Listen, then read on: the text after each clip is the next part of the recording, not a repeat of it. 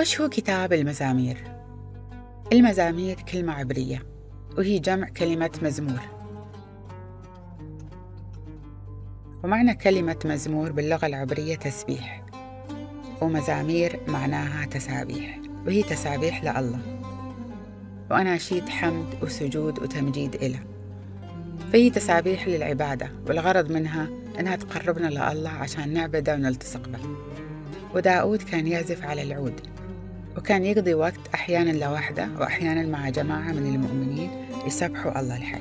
وفي الكتاب المقدس في 150 مزمور، الملك داود كتب 37 منهم، وأساف كتب 12 مزمور، وأبناء قوح كتبوا 9 مزامير، وسليمان كتب مزمورين، ومزمور 51 مو معروف من هو اللي كتبه، بس المؤرخين ينسبوه إلى داود لأن كلمات المزمور تتوافق مع أحداث صارت في حياة داود الملك.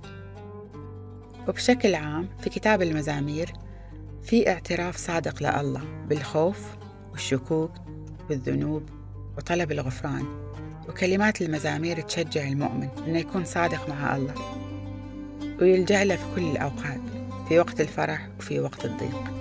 وفي بعض المزامير فيها صراخ من اليأس وتعب الحياة، وبعضها فيها ترانيم وفرح عظيم وتدخلات الله في حياة البشر واستجابته لصلواتهم بطريقة خارقة عن الطبيعة، لأن الله استجاب بأكثر مما هم سألوا أو تصوروا.